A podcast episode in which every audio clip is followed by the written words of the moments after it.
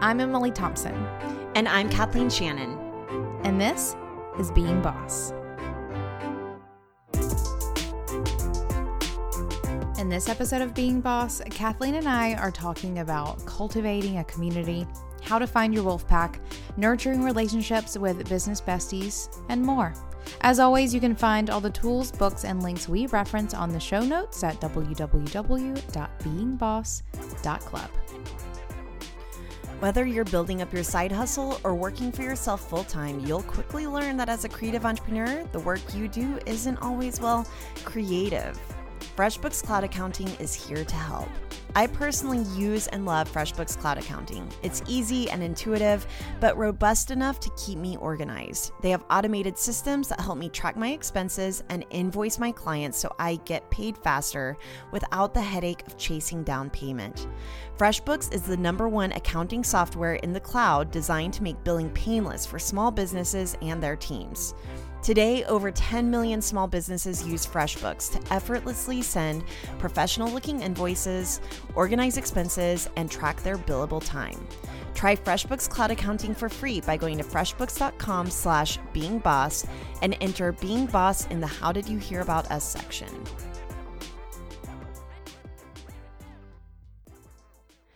All right, Emily, I want to talk about your wolf pack, your community, your business bestie, all things kind of just having your people whenever it comes to working for yourself or starting a side hustle or any new endeavor, because you need a ton of support, but sometimes your vision is yours alone. So it can be hard to find the support whenever the people around you, like closest to you, might be scared or they don't get it. So you've got to have some buddies. And that's what I want to talk about today. Yeah, I think this is such an important conversation because so many of us start our creative businesses alone, all by our little lonesomes, because we want to call our own shots. We want to, create whatever we want to create. We want to answer to no one. And then very quickly we find ourselves feeling alone, which is not really a feeling we all enjoy by any means. And so, one of the ways that we both have been able to show up and continue doing this work year after year, like in such a long-term way, has been the fact that very early on we learned that we could not do it alone. And I'm not even talking about the fact that you and I have partnered on Being Boss. I'm talking about the conversations we were having years before we ever became business partners, or even the relationships we have with other people who we have continuous conversations with, who we're, going to conferences with, or having like long chain emails, whatever it may be. I think it was our ability to show up and cultivate those relationships very early on that allowed us to sort of create the businesses that we have created, and not only in keeping us from feeling alone, but in the myriad of ways that these relationships are valuable to us in ways that you never anticipate, but always show up and prove that this is one of the most important pieces of being boss. One of the most interesting things about whether it's your wolf pack, and we'll define these terms, or your community, or traveling and going to conferences, or hopping on Skype with the business bestie, or now getting on Marco Polo, and this is my point exactly, is that the landscape of how we communicate and how we connect to each other has changed tremendously since we started doing this. Yeah. So whenever we both started working for ourselves, I feel like blogging was the really big connecting tool. And then beyond that, probably going to conferences. Yeah. Then a couple years after that, social media made way and allowed for a new kind of community. I feel like especially beyond Facebook and MySpace and Friendster, once Instagram hit the scene, I feel like people were really starting to find their communities or find the like-minded folks that they fit in with or aspire to fit in with or, want to hang out with or want to go to a conference with. But there's a lot of stuff that hasn't changed, for example, like conferences. I think that they are such a great opportunity for meeting people. But I want to dig into a couple of terms here because they're always changing.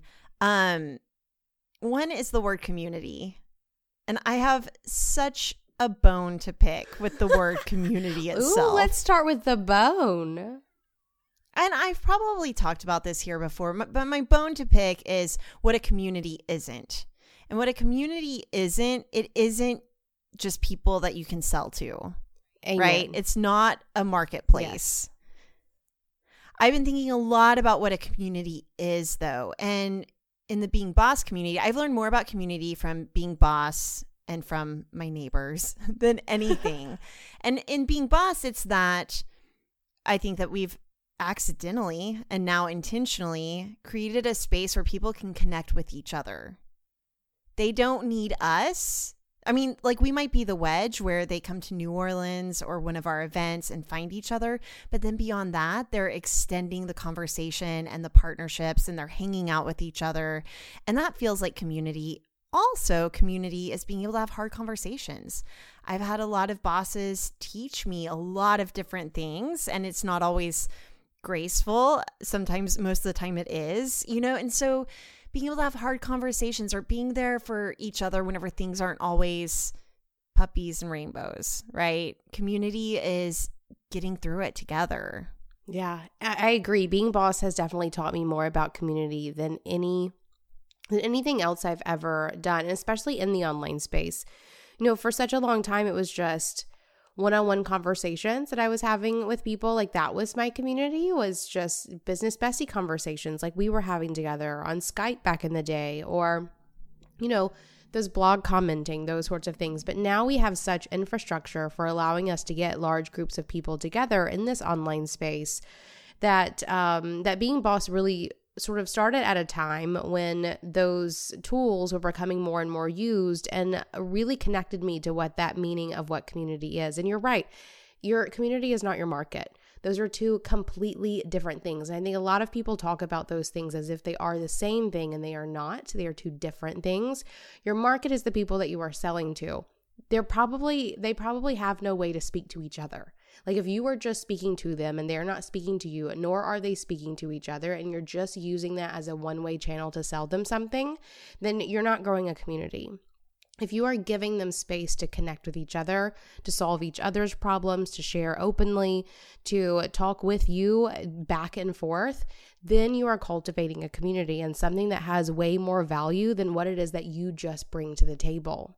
And really getting into that with Being Boss sort of opened my eyes to sort of the magic of the internet in a lot of ways. The fact that we could bring people together from all over the world, from all different backgrounds and age groups, to come together to talk about something we all have in common, and that for us is, you know, creative business, was really eye-opening to me, and sort of the good of the internet, because as we all hear all sorts of awful things that are happening, and, you know, online bullying and cyber attacks and all of these things, there is a beautiful magic that comes from being able to connect us all together.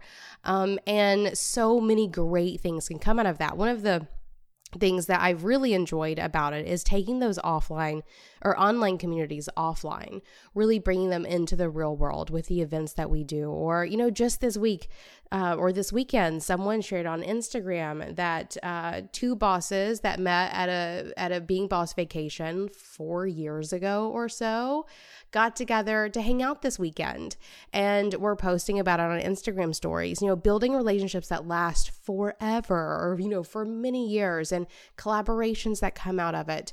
It's really an amazing thing to be able to cultivate these communities. And for those of us who want to make this a part of our business model, and not even so much a part of our business model, but almost like a cause of what it is that effect. Effect comes after cause. So, like, we get together to create a podcast. The effect of that is a ton of bosses getting together to share what it is like for them to be creative entrepreneurs as well. So, all of that to say, let's talk about, okay, that's community. What comes next? Wait, can I say one more thing? This is me practicing not interrupting. You can just keep going. Good job, Kathleen. Right? So one thing, I want to go back a little bit to the marketplace idea, though, because what I've learned about the sense of community whenever it comes to being in a neighborhood, which is really important to me, and shopping local, is that you better believe if my community has something to sell that I need to buy, I'm going to be going to my neighbors first. I'm going to be going to my online community of creative entrepreneurs first. A friend of mine who is actually my hairstylist posted a meme this weekend on Instagram that was like, if my friend has something to sell that I need to buy, you better believe I'm going to them first. So I think that that's also the power of the community, is that we do support each other financially. It's just not, that's not the point. And I think that a point that you made is that it's a two-way conversation. There's give and take. And I think that there's generosity even beyond selling. Your community is who you're going to, you know, give more of yourself to, whether or not you're getting paid. You're going to help a friend out, and you're going to be available for hire as well. So I just wanted to make sure to make that distinction as well, because while your community isn't solely your marketplace, it is a place where people are probably going to hire you. For sure. So that's community. Let's talk about wolf pack, because that's a term that we use often, and most people are like, eh? Right. So whenever you were talking about a couple of bosses that met each other 3 years ago at one of our vacations, I think it was the one in Miami, they got together over the weekend. They are in each other's wolf pack. So I think of anyone in your wolf pack as the person that you're regularly going out to coffee with, or have worked with maybe in the past, and you continue to stay in touch. They're people that you wouldn't feel funny about asking a favor of or doing a favor for. For sure. And I would say, like, for me, my wolf pack right now is very much my coworkers and a handful of creative entrepreneurs that I kind of grew up with in this industry from 7-8 years ago. I don't have many new people in my wolf pack. I mean, that's not entirely true. I pick up a few people here and there along the way, anywhere I go, but my wolf pack are like, it's like your ride or die. One of the ways that I think about my wolf pack, if I can open up an email with, hey girl, or hey dude, or whatever. If I can like genuinely say that, they're probably in my wolf pack. Like, it's someone that I have that sort of ease of conversation with, that very personable rapport with, that I see as people in my wolf pack. And that's definitely not everyone. But there are several people that I have that I can just, or like just reply with like a no thanks, and not getting hurt about the fact that I didn't ask them how their day was or whatever it is. Like, a lot of those like weird niceties can go away, and you can just sort of be who you are. Those people are the people in my wolf pack.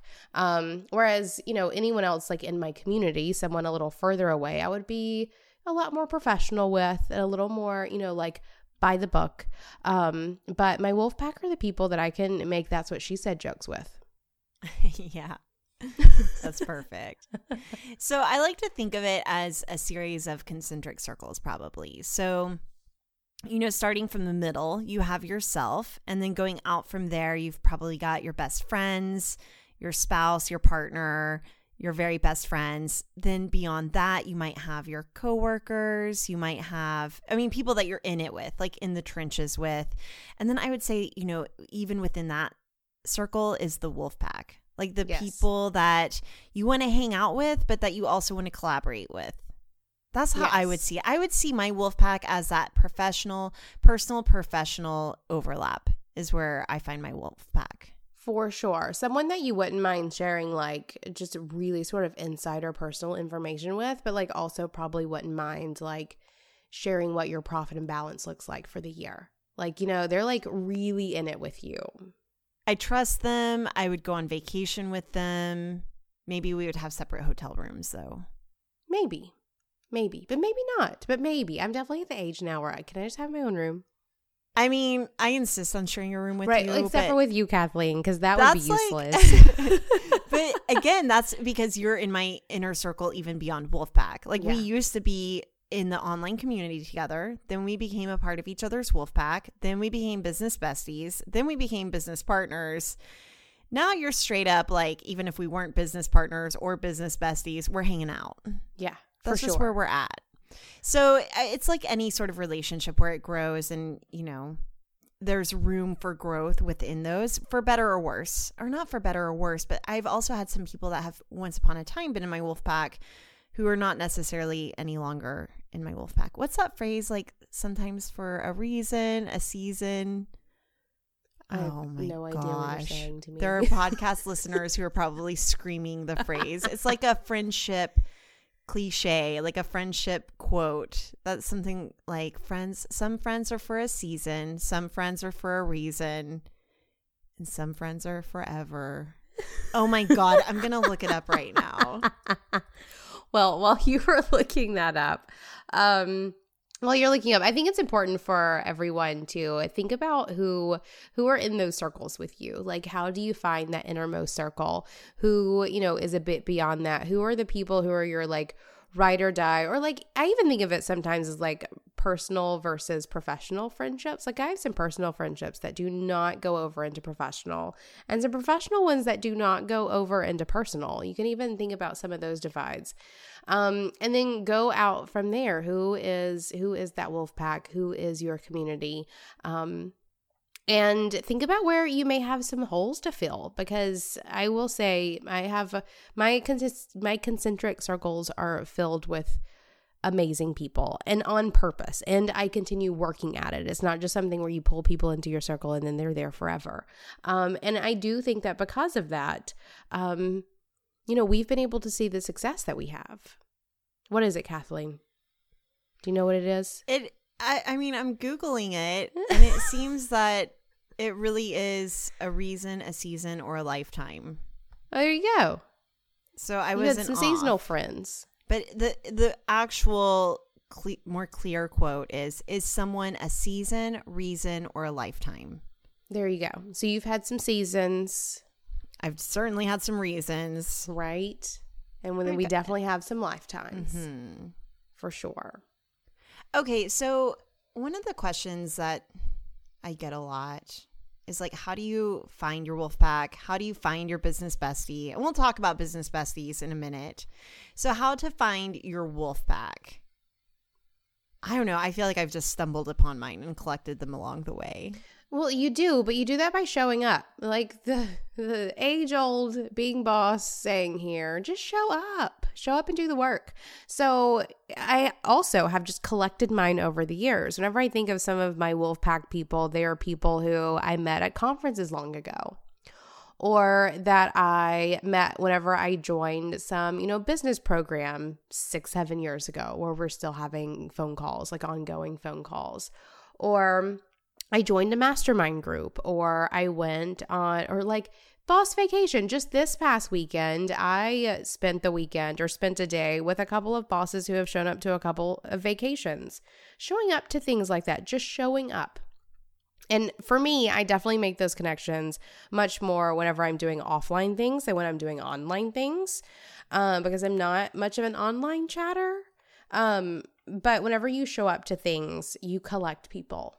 You meet people, and it's not easy. It's not always the most fun thing in the world, but it is. Like, if you just put yourself out there, it is. Introducing yourself and making those connections, but then nurturing those relationships. So you show up to find them. You nurture them to keep them. And nurturing them looks like friending them on Instagram and liking all their photos and occasionally commenting and sending them sweet DMs. Or, you know, checking in with them via email occasionally to see how it is that they're doing, in a very like giving and not taking kind of way. You know, sometimes I'll get emails from people that are like, you know, what can I do for you? How are you doing? What can I do for you? Also, I need you to help me do this thing. And like, that's not like a giving more than you're taking. That's a pretty equal immediate exchange. That's not nurturing at all, but you needing something.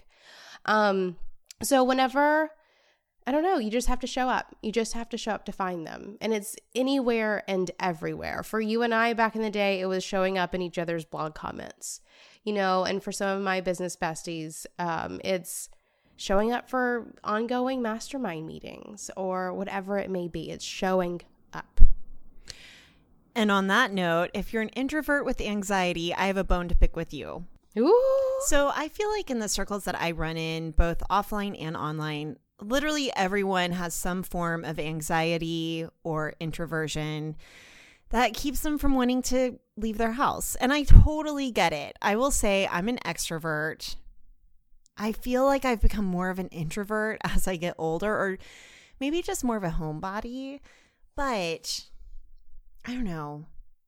Okay, let me collect my thoughts, because I just got this flash of being at Disney World. The last time I went to Disney World, I was like, does nobody here talk about anxiety or introversion? Because it's enough to make me want to crawl into a cave, right? Being at Disney World. And I love Disney World, and I'm an extrovert.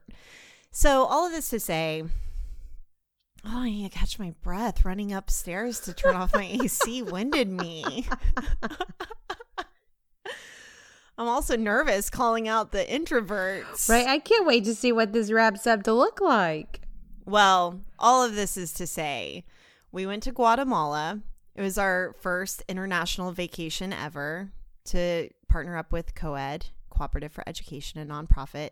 And a couple of the bosses there had extreme anxiety, myself included, and a lot of introversion. And if they were willing to go across the world to Guatemala on a trip and show up with intention and with purpose, not having known anyone there, not knowing anybody there, if they can do it, anybody can do it. And I think that my biggest tip, so here's where I'm going to bring it back up, because I love my introverts and I myself have some anxiety, is that if you go into networking events, and we need a new word for networking, but if you go into conferences. Stop being so angry at the word networking. It's fine, guys. I know. I think that, though, I don't like networking. I don't like the idea of just showing up. I went to one recently, and it was my worst nightmare, where a woman came up to me, handed me a card, and just started talking to me about her printing business. And it wasn't like a cute printing business where she owned her own letterpress. It was like she was telling me about her corporate printing company that she worked for. Like, it wasn't fun. It was like someone giving me a Xerox spiel, right? Like, it just was my worst nightmare, truly. And that's not fun networking. But if I'm going to a networking event and talking to other creatives and just kind of having an intention, and my intention is usually I'm just going to go to this thing and look three people in the eye and say hello and ask them questions about themselves. Like, that is my intention. And the conversation goes pretty deep, pretty fast usually. And it's a lot of fun. So for me, and also, I don't know, for me, I pretend to prefer like smaller events, I suppose. That's not entirely true. Even at bigger conferences, I'm usually coupling off with a few other people though and having real conversations. So this is all to say, I don't think that it's introverts leaving their house that sucks their energy dry. And Emily, you can attest to this. I think it's just not doing what you don't want to be doing. So you can find events and people that you resonate with that, yeah, exactly that resonate. You are going to be filled up by the conversations that you're having, and you can go home and rest and recover and have built a new relationship. For sure. So as the introvert in the room, who I feel like I probably have less anxiety now about these things than I used to. I will say that, yes, like, do whatever you need to do to get past the anxiety, to go to the things. You will get better at it. It's a muscle that you have to strengthen through practice, showing up and doing whatever it is that you need to do, including group activities. Like, I understand the anxiety around that. However, the things that come out of it are totally, totally worth it. And for me, going into things like that, I usually go into it. One, it's always nice to bring a friend, but the danger in that is that you speak to no one other than your friend. So don't use that as a crutch to like show up, but not actually show up for anyone other than the friend that you're with. You know what? I like going without friends. I do too. I do too. But if that's what you need to do it. It really is who you are or who it is that you want to be. Not that you're going to be fake by any means, but like it just pushes you out of your boundaries a little bit. For sure. One of the ways that I most like to start conversations, because I hate walking up to people and just be like, hey, my name is Emily and this is what I do. Like that feels, and other people do it and it's fine and it doesn't bother me at all when other people do it. But I feel like when I do it, it feels very disingenuous. Or like I'm faking it. because I'm faking it. I like walking up to people and just giving them compliments on things like cute shoes. I love that little lapel pin you have, whatever it is. For me, that's a much more genuine way for me to cold start a conversation with someone and dive deeper from there. And I think it also puts other people at ease too, because who's to say the person you're talking to isn't totally weirded out by you walking up to them and just saying, hey, my name is Emily. But they aren't. Maybe. You don't know, but they would love to have their shoes complimented on. True that. Everyone loves that. I like the conversation starter of asking someone what they've been reading or watching lately. Oh, that's nice. Yeah. Right? You can tell a lot of person. You can get real judgy real fast if you want. I love it. So I like to start conversations that way. And I will say too, you're totally right with finding the things that work for you. For me, I'm not going probably to a creative mornings. Like I've been to a couple of those and those are not really my jam. Or like some of the what? That printer conversation happened at a creative morning. Right. And I felt so shy. I wonder, I'm not calling out Creative Mornings because I think it's such a cool model. I think it's great. So cool what they've done. Yes. And I love the idea of it. But there needs to be like some sort of built-in icebreaker or conversation starter or some sort of like creative culture or rules. Like don't be weird at people. Right. Or find something else. So I've learned especially a lot recently that Being Boss things especially have breeded a very beautiful kind of quote unquote networking event. And one that I never really thought of as being totally unique until I started getting an insane amount of feedback. And not just from people, because for years we've gotten it from people who have been there who are like, I love how everyone is so friendly and how if there's like a huddle of people and one person walks up, everyone just like opens up and invites them in. Like there's no disclusion of, is that a word? Disclusion of other people? You know what I mean? The opposite of inclusion. Gotcha. Yeah. They're discluding. Exclusion would be the opposite of inclusion. Perfect. There's no exclusion. And I'm going to Google disclusion and see if that's a thing. Here, I'll do it right now while you finish up your thought. How, you know, there's no like clicking up, which is apparently a thing at a lot of other events. At Being Boss, things are never like that. Everyone is so happy and so inclusive of everyone else in all conversations. Or, you know, if you're eating lunch with a group one day, you're probably not going to be eating lunch with that same group the next day. And that's totally a normal and okay thing where you just like hop around and everyone is your people, basically. We have breeded a community of people where everyone is your people and there's no reason to exclude yourself from any group. And I think that is beautiful and works really well for our kinds of people and who it is that we are and the kind of events that we like to do. But I have discovered recently that not everywhere is like that. I found that really surprising. So all that to say, not all groups, not all events are created equal by any means. Find the ones that will work for you. Disclusion, yes, means noun, a separation of the teeth when the jaw is slightly opened. So there you go. It's a word, but not what you were thinking. Bosses have really great teeth, guys. That's amazing. Any all dentists right. listening Let's to this right now have been laughing for like the last 5 minutes. I love it. Then exclusive, not disclusive. That's too good. Okay, so that's wolf packs. Anything else you want to say about wolf packs? Wolf pack is your larger group of people who you can, or you have community, which is large. Wolf pack is a little closer. You find those people by showing up and creating and nurturing relationships. Even if you're an introvert. Because I'm an introvert, guys. Most people don't know that. I'm telling you right now, hardcore. Even talking about this is all giving me a little bit of anxiety. But it's fine. It's totally fine. Now, I know you bosses love it when we get really practical with our tips. So here you go. Want to know how I schedule so many of my business bestie chats and Wolfpack catch-ups? It's easy. I send them a link to my Acuity Scheduling. Few things will fizzle out a blooming business bestie relationship than playing calendar tag. Acuity steps in and makes it a breeze, showing my creative pals what meeting times are available on my calendar so they can compare and choose a time that works best for both of us. Then Acuity takes care of sending them a link to my video conferencing room and adds the event and link to my calendar, so we both have everything we need to just show up and gab it out.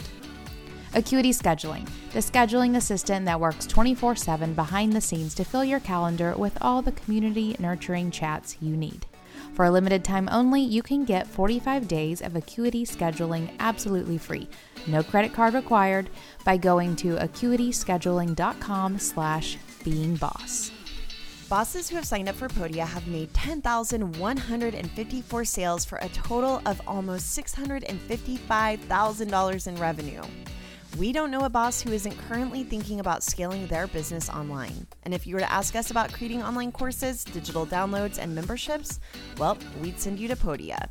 Podia is the all-in-one hassle-free platform for online courses, digital downloads, and memberships.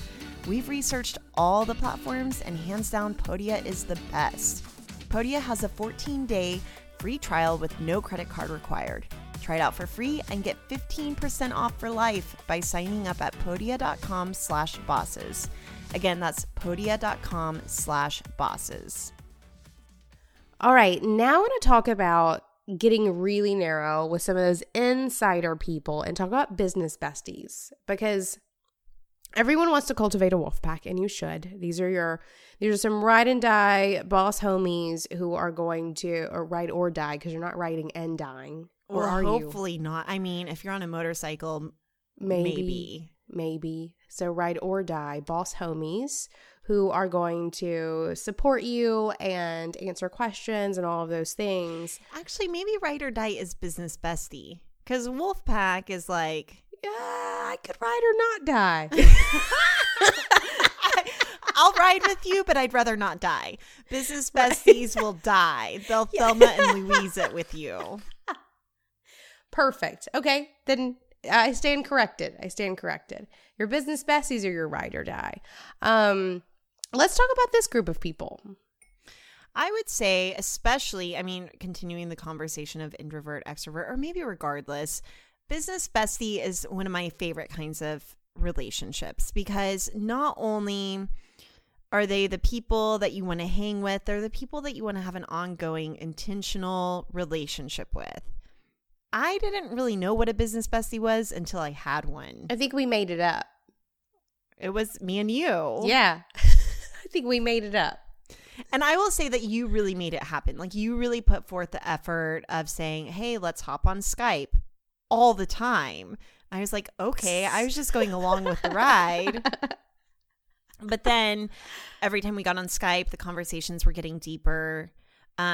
Because even at these, you know, conferences and places where you can have dinner with someone or coffee, and the conversations can, you know, go pretty deep, there is something to be said for like the frequency of conversations and building trust and intimacy and really being able to get vulnerable with someone, where you're talking about money, pricing. This is like my favorite thing to talk to a business bestie about, is literally pricing. Everyone has pricing questions. How should I price myself? It's a long conversation. How much experience do you have? How much expertise do you have? How much are your bills? How much money do you need right now? It's really an ongoing conversation, and it just depends. Like, pricing is always, it depends. And it's not always what you're worth, because sometimes you gotta price yourself maybe below what you're worth or way above what you're worth. So I think that this is the perfect kind of conversation to have with a business bestie. So a business bestie, Emily, help me define it. What is a business bestie?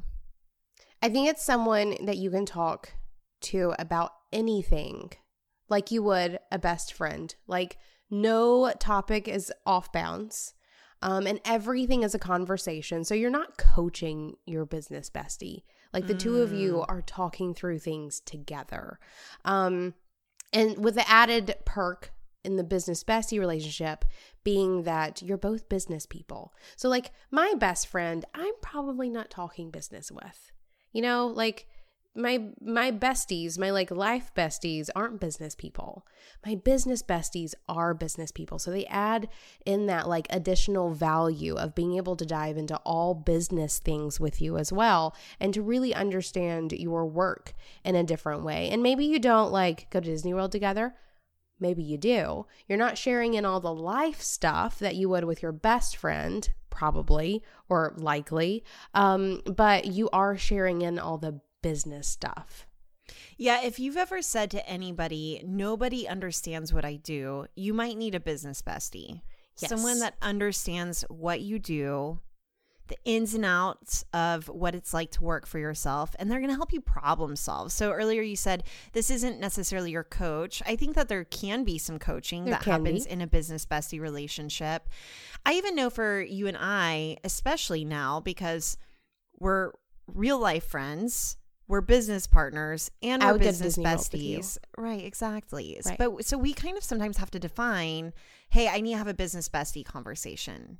Yes. And then we know that this conversation is probably going to be about pricing, about branding, about scaling. It's going to be something that taps into the other person's expertise without, there is something to be said though, without crossing boundaries of, well, you could just hire me at this point, you know, because like, you know how to hire Braid Creative. You have before.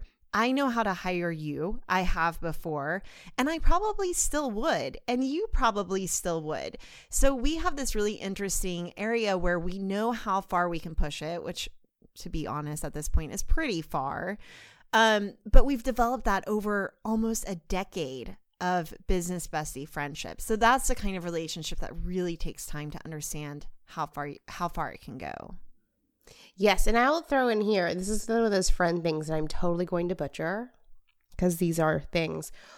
And help me here, because there's something around like a friend will want to pay you and a not friend will expect you to do it for free.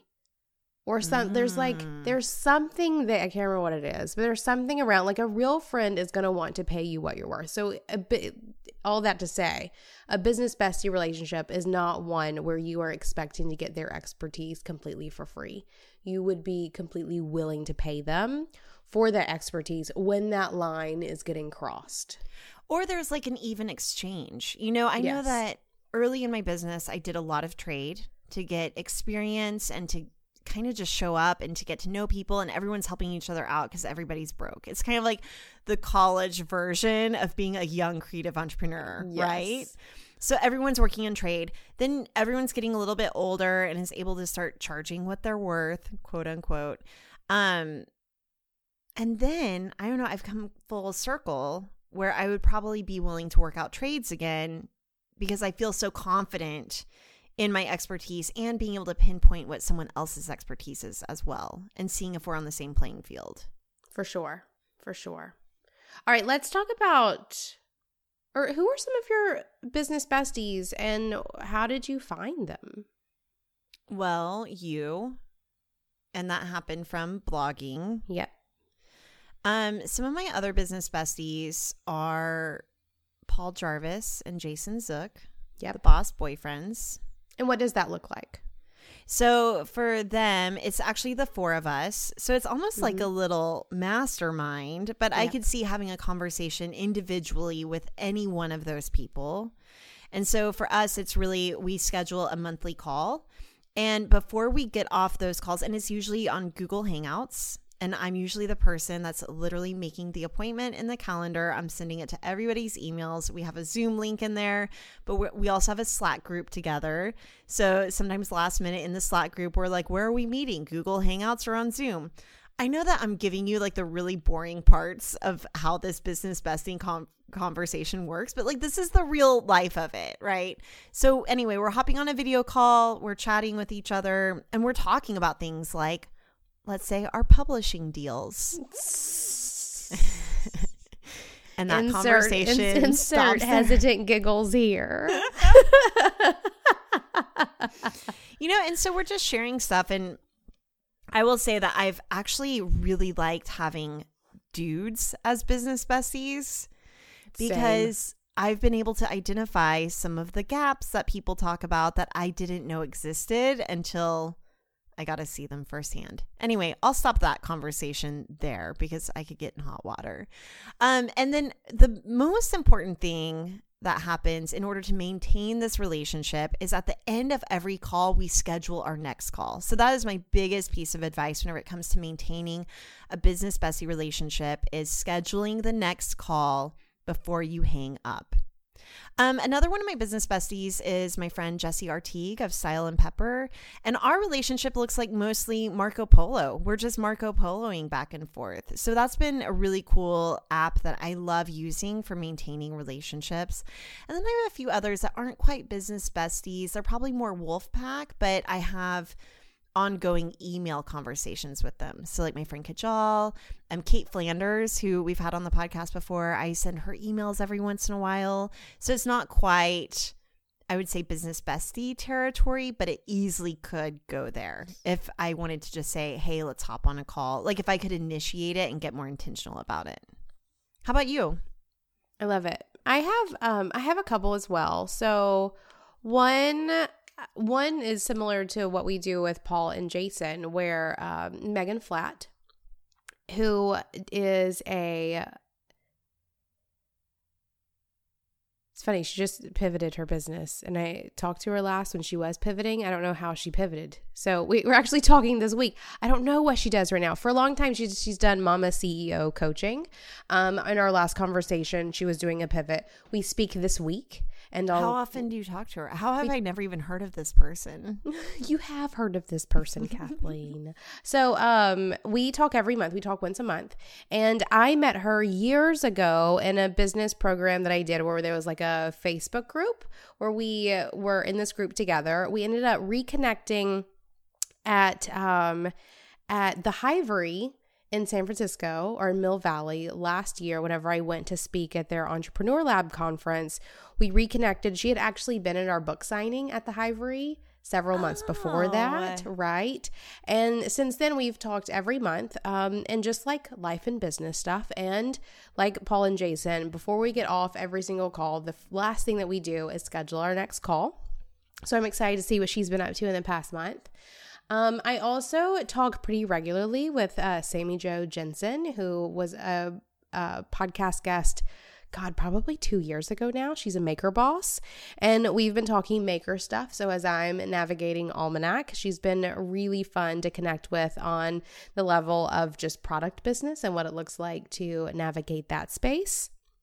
And I also do a mastermind group, sort of a peer mastermind group with a group of bosses who we meet every other week. And so we have a standing meeting where we get together every other week. It's Hibiscus Moon and Maya Toll from the Herbiary and Kelly Knight from Modern Mystic. And I get together every other week to chat about business. Bridget from Biddy Tarot and I talk occasionally, less so recently, but, you know, we're talking every other week for probably 2 years. And so what is it that you talk about in these conversations? Because I know that for me, sometimes they can devolve into either a total bitch fest or venting. I mean, you know what I mean? Or they can just be entirely personal. So I do like it whenever business bestie conversations have a little bit of structure, even if it's just a loose, organic, inherent structure. So what would you say that inherent structure of one of those conversations is? So it usually starts with an update. So like, what's going on? How have things been going since the last time we talked? Because with business besties, it usually hasn't been more than a month or two or three since you spoke last. So usually quick update. And I think it's important to do some life and work, because I like taking the holistic approach. Like if you're telling me that, you know, shit's hitting the fan in your business, but you're not telling me that you're going through a divorce, then like that affects how I'm able to take the reins on assisting you with that problem or really even listening to that problem.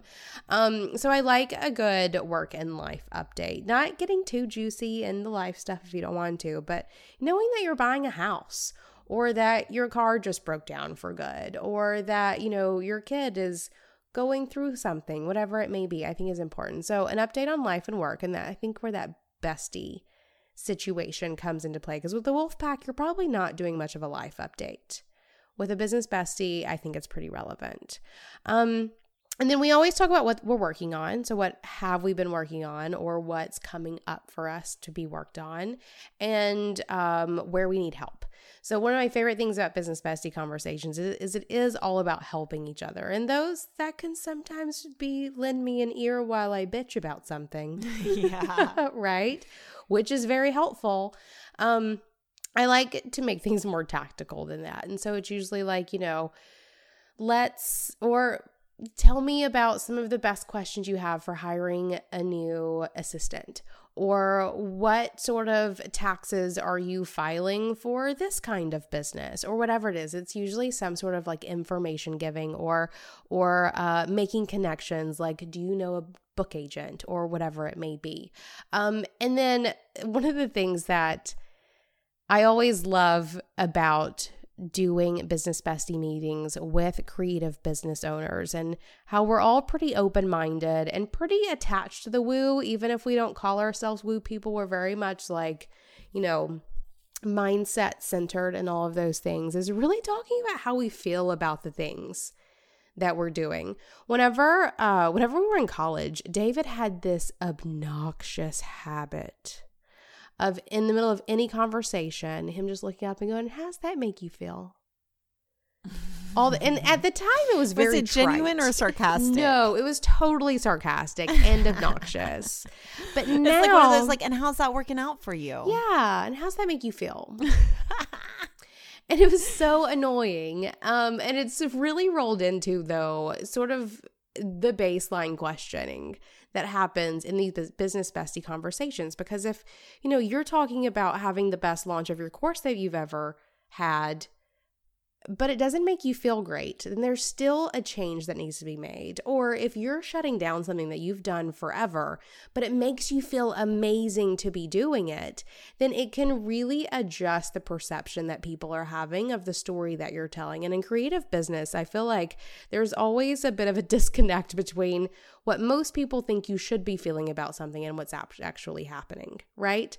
And so that's been a very important line of questioning that I've seen come up over the past probably 2 years, especially. Everyone's becoming a little more sensitive as we're navigating all this business stuff, is how does that make you feel, David? He doesn't listen to the podcast. He does not listen to the podcast, but I'm going to ask him later how that makes him feel and see what he says.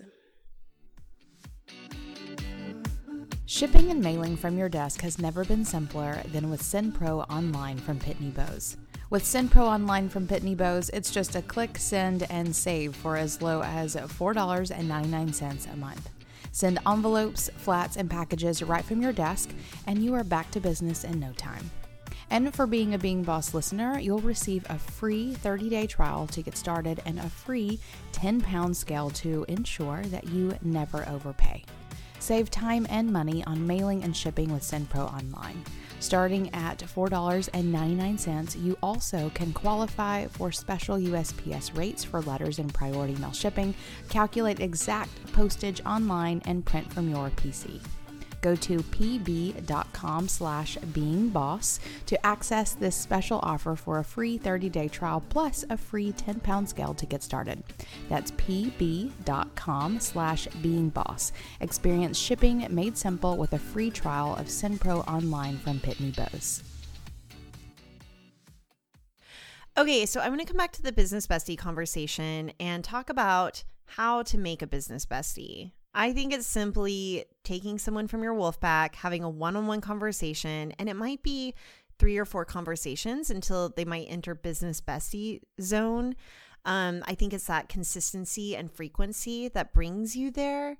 And then one thing that you were getting to is really having a specific question. I think that the more you can allow someone to help you with a specific question, the more they're going to feel helpful and needed, and they're going to feel open to asking you specific questions. And if you're returning with that same amount of generosity, that's whenever you become a business bestie. So it's simply just asking someone on a date. It's vulnerable and it's scary, but it's also incredibly easy. It is, and easier now than ever before. And yes, with that ask, make these meetings productive for both of you, because you are both business owners. Your time is immensely valuable. You're probably also having these meetings during business hours, so don't waste time. I think once you get, a couple months into it, you could have just, show up and everybody have a bitch fest and that be okay with everyone. But that's not what these conversations are about. That's for your real life besties over margaritas down at your local taco shop. In this space, remain productive. Be very respectful of each other's time and expertise, and be as vulnerable as you expect other people to be as well. All right, let's talk a little bit about networking and masterminds and mentors and conferences and kind of just all the other aspects of building community, being a part of a community, finding your business bestie, finding your wolf pack. Like, it really does happen in a lot of different places. So I already said that I'm allergic to networking, but I do like showing up to these things and, meeting new people and having opportunities for building some relationships, and at the very least, just having an interesting conversation, or not. Like, it's not always going to be a hit. But one of my very favorite ways to get to know people and to really be in it with them and to develop some lifelong friends is group travel. So we've been to NOLA with our bosses many times. We just recently went to Guatemala. It was an experience I will never forget. But then even beyond that, I've been to Utah with people. I've been to California with people. I mean, I've been all over the world with people. And even personal travel, like to Nepal and Poland. Traveling with people is a really great way to, if not make friends, to make some really good memories with other people. Yeah, this one has become a really big one for me. Guatemala was amazing. And then I wrapped up that. I was home for about a week and left for Greece for 2 weeks, which was also group travel. And with a boss who was in one of my master programs and has become a member of my own wolf pack. So just like, it all ends up like circling back around in a really beautiful way. And there's something about traveling to places with people that gives you a connection that, again, you will never be able to see what it gives you until you're there getting it. And a perfect example of this is whenever I was in high school even, I went on a group travel trip to Europe for a summer. And one of the people in that group was this guy who was several years older than me. We traveled all around like France and Belgium and did amazing things. About 10 years later, he hired me to do the branding and website for his wine shop, which has, now grown into another location. They do an annual wine conference where I was able to do a lot of the branding and positioning and web presence for his brand 10 years after we met each other on a group travel and got to experience these really great things together. That makes me think of farming and not hunting. So this is a concept that I can't remember if we wrote about it in our book or not, but this idea, and I really remember bringing this on as a mantra early in my business, is this idea of being a farmer, not a hunter. I feel like in the world of social media, especially, and all of these courses that you see, it's all about hunting. How to grow your Instagram by 1,000 people in a week. That's hunting. Like this very masculine, go get 'em vibe. Whereas farming is, like you said, showing up, planting seeds, and it might come to fruition 10 years later. This is why if you're expecting results in 2 weeks, if you're expecting to fill your roster in 2 weeks and be a millionaire in a year, it's going to take some time. So be a farmer, not a hunter. And that's exactly what I find traveling does. It allows you to be a farmer and all of these things that we're talking about. Yeah, a farmer while doing and seeing amazing things. Sure. Another great way to pick up your wolf pack folks or meet a business bestie is going to conferences. So going to big events where lots of people are present, especially if it's in your niche or around a topic that you're interested in, that's where you're going to meet your people. And I find this to be true every time I go to one. in both sides of it. I've been to some that weren't very aligned with me, but either, you know, I got a ticket or it's going to be near me, or maybe even we were speaking at them or something. And maybe not so much speaking. Those are always pretty aligned. But there are always those conferences where, like, you don't really meet anyone because you didn't choose the right one. But if you choose one that is very aligned with who you are, what it is that you're doing, the kind of people who are your people, you're going to go home with 15 new best friends. And I'll tell you what, I don't have the budget to spend on hit or miss conferences. So for me, it's really finding a conference that has a good reputation, has a good lineup of speakers. I might know a few people that are going or admire a few people that are going. And so for me, it really is a big investment even now to travel, and even more than just the money is the time, like the amount of time that it takes to go to a conference. I want to set the intention of going to a conference for myself that I'm not speaking at. I will say that I've been speaking so much that I've stopped going to conferences for fun, like just to learn something. Right. I'm going to a conference just for fun, basically, or not speaking at a conference for the first time in probably 4 years. Wow. Next month. And like, I'm kind of giddy about it. Like, I kind of want to go get a new notebook, you know, like that first day of school feeling where you're going to go learn some shit. That's how I'm feeling about it. I'm excited. This is a business bestie conversation. Yeah. Let's just model this for our listeners. Yeah. Here's my big confession. Business bestie conversation. I feel like we've dug in so much into talking about work and life on the podcast, and we've learned a lot along the way. I'm going to sound like a jackass saying this, and I'm just going to own it. I feel like I'm not learning a lot at conferences. And I wonder if it's because, like, even within that hour of that person speaking, now there's always one key takeaway. I can always figure out a key takeaway or something I want to implement. Same thing with books or podcasts or anything, really. So I'm trying to figure out, like, how do I get over that hump? Is it that I need to go to conferences outside of my area of expertise? Because, like, branding, I've got it on lock. There's not a lot that someone's going to say about branding that I don't already know. So is it maybe that I need to go to a conference about fitness and nutrition, like kind of digging more into the hobby side of my life, or a conference about parenting, even though, like, that's the last thing I want to be talking about right now? I don't know. Or maybe even just in general, like feeling a little burned out on the business stuff. I just don't even want to talk or listen or learn about it. No. Well, one, burnout, real. That's okay. Two, yeah. I feel the same way. Even looking at the schedule for this upcoming conference, I feel like about 50% of it is sessions that I even really want to go to. And I wouldn't be surprised if half of those probably are all information that I already know. And I think so, this could get me into a whole other conversation of the quality of content that conferences have and the rise of conferences not paying their speakers, because so many speakers are willing to do it for free. And so everyone's getting free content, and free content isn't always the best content, right? Which is just this whole conversation to be had.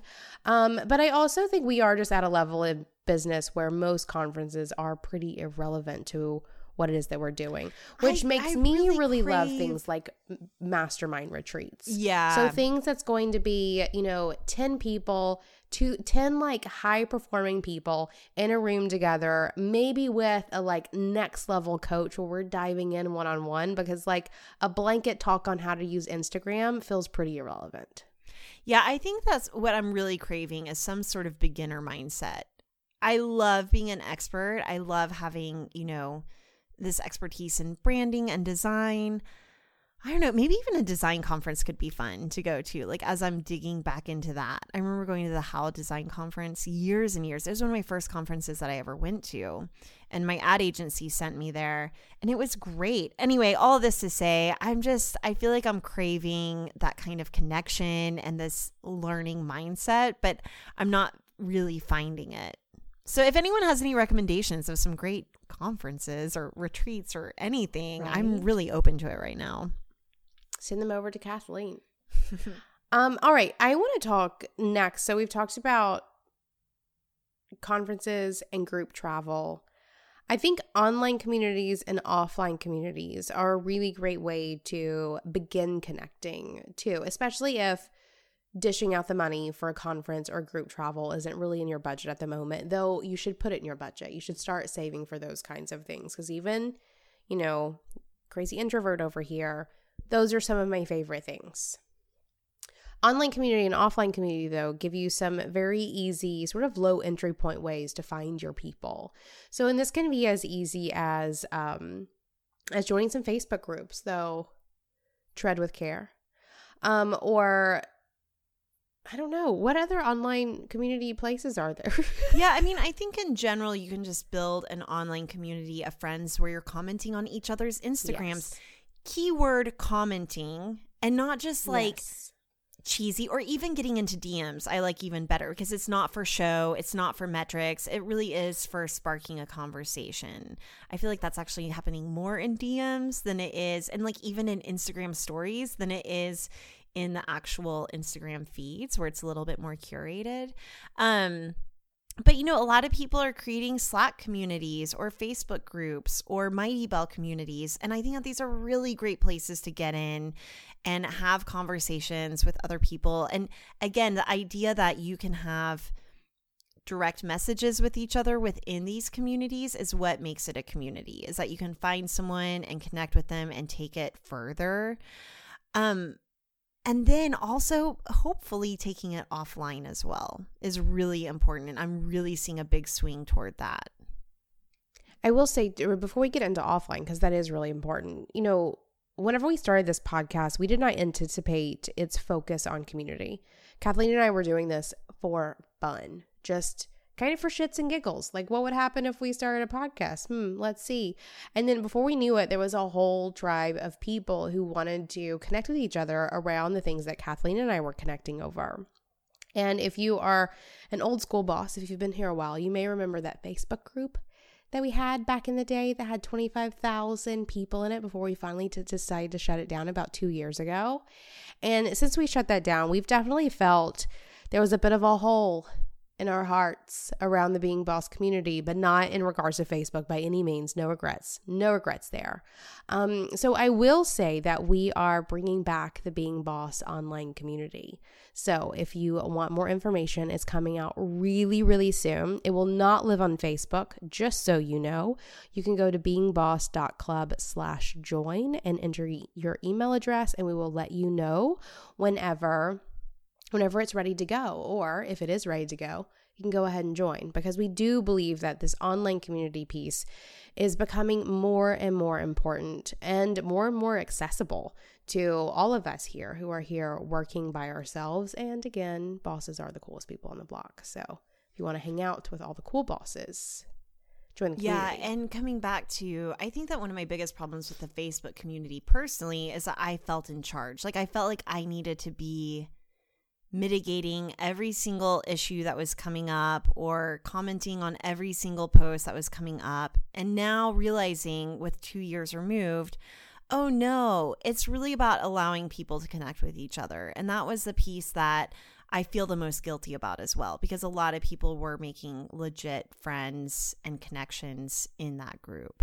True that. But Facebook was also cultivating some nastiness, which is why getting it off of Facebook, I'm hoping to bring back the integrity and the beauty of the Being Boss community, not in a space that breeds anger and hate.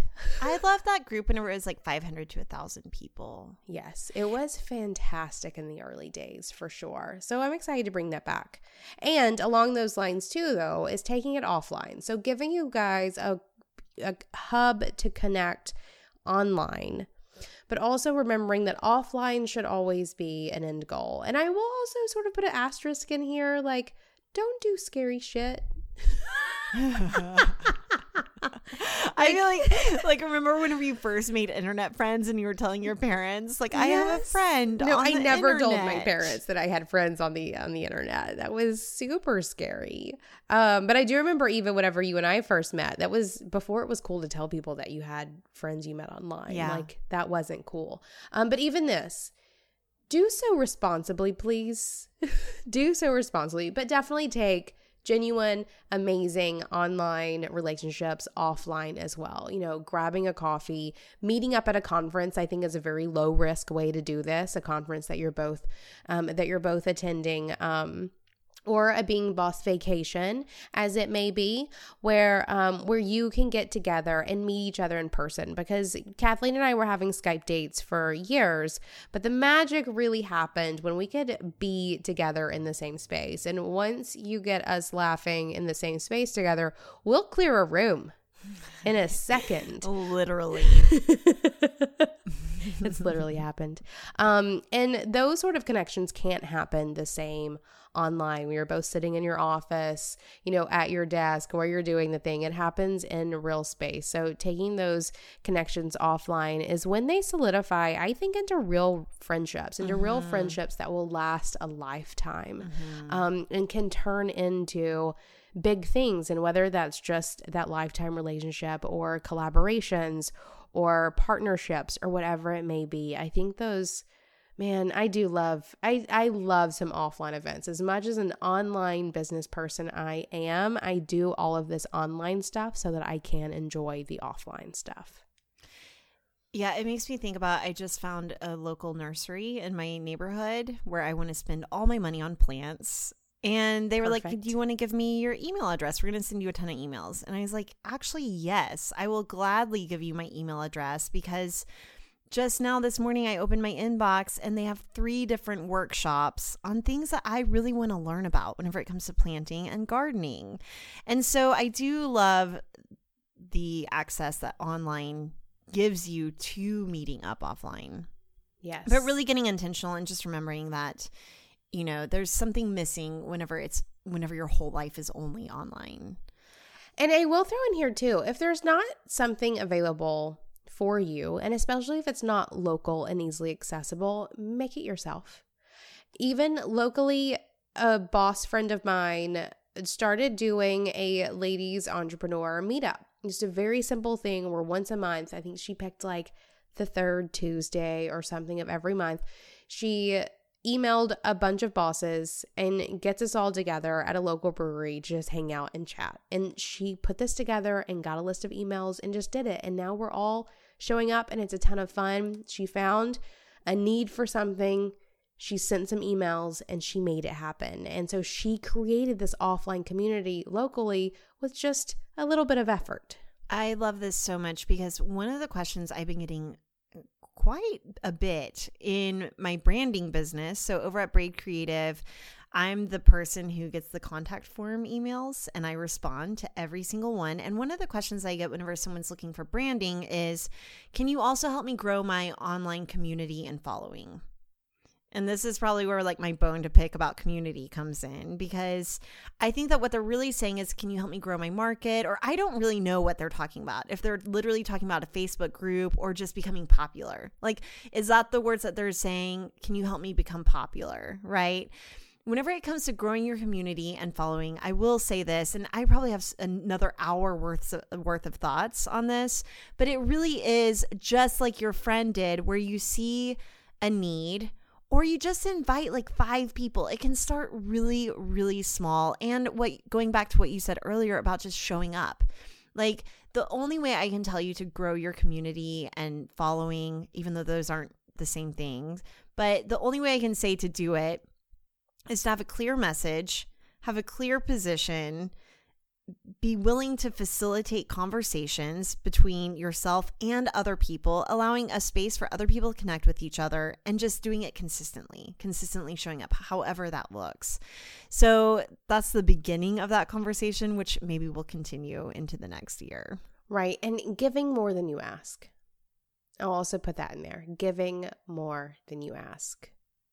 Giving valuably and relevantly. How about that? I'll also add that valuably and relevantly, with relevance, right? Disclusion. Or sometimes, you know what? I like being a little irrelevant sometimes, or off topic. It adds flavor. Well, relevant more than you're irrelevant. How about that? Because I agree, you can mix it up. Try to get 2 out of 3. Yeah. Yes, please. I love it. And all this to say, you know, we've made community, or we call our tribe, one of our like pillars of Being Boss. We have mindset, boundaries, habits and routines, community, life, and work. And community is one of these because it is of just as much importance as the boundaries that you put in place, or as showing up and doing the work. It's cultivating real relationships with other human beings who you can help along the way and who can help you along the way. This work I know is so much more fulfilling because I get to do it consistently with people that I like. And even if I'm not literally doing it with them, not all of my business besties are my business partners, I'm still showing up and doing it with other people who are also showing up and doing their thing along the way. This is something that I put quite a bit of energy into. I probably have 2 or 3 hours per week that are dedicated to conversations with other business people, and I'm not getting paid to have these conversations. I'm having these for my own fulfillment and to foster my community and my relationships. And I do this because it's terribly important. Thanks for listening. And hey, if you want more resources, we're talking worksheets, free trainings, in-person meetups, vacations, and more. Go to our website at www.beingboss.club. Do the work, be boss.